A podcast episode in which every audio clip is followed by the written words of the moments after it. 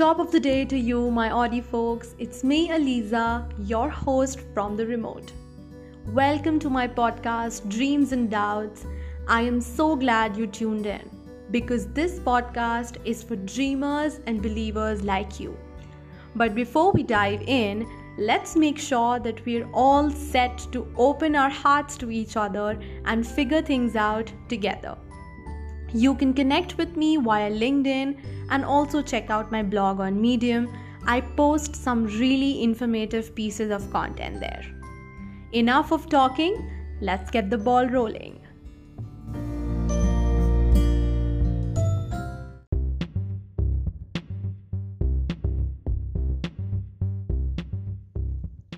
Open WhatsApp.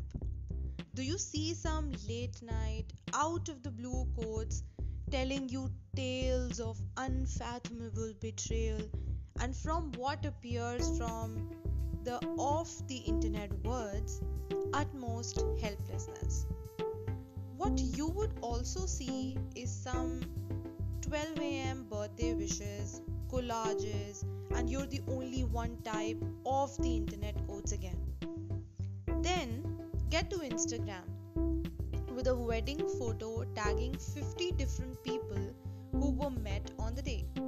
Got a picture together, but maybe only shared a hello, let's take a picture together, and then left ways.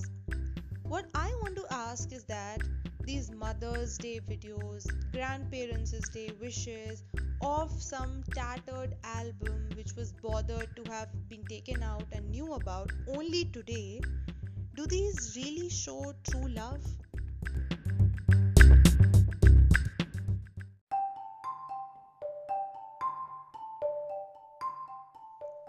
I recall an incident of a friend of mine, obviously the one who tags me in all cool photos. Post stories and write really long, long messages about one girl who was again, obviously, one of my friends on her birthday, her parents' anniversary, and stuff. And I happened to meet him once. We were just talking, and in the spur of the moment, we by chance her name. And I asked him if her mother was better now. Shockingly, he didn't even know that her parents lived in her hometown Ranchi while she flocked from Delhi to take care of her mother. Is this friendship? You don't even know about where your friend is, where their parents is. So I had to remind him that she posted her train picture and the get well soon hospital picture on WhatsApp. But what was more surprising is that as soon as I told him this, dismissed my statement all of a sudden, saying that the last he saw her was at a mart in Delhi two days after that Get Well Soon post. Now, is this love? The one only for sympathy? Only to tell the world how she left her work for her mom?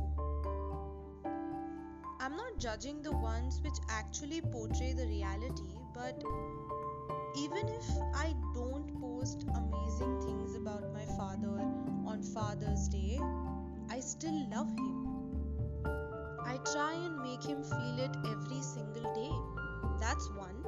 And two, even if I do want to make him feel special on one particular day, I'd rather write him a poetry or uh, cook what he loves and spend the entire night in his lap than post a collage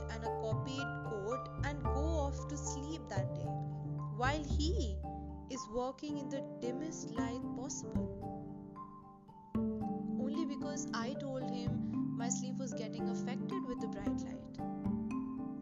What say?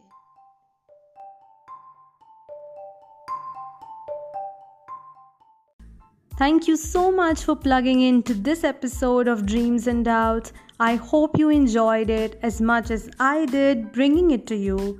If yes, then make sure you're subscribed to our show and give it a 5 star rating. If you have questions or feedback, you can always leave a comment below. And wait, you can also download this episode and listen to it on the go.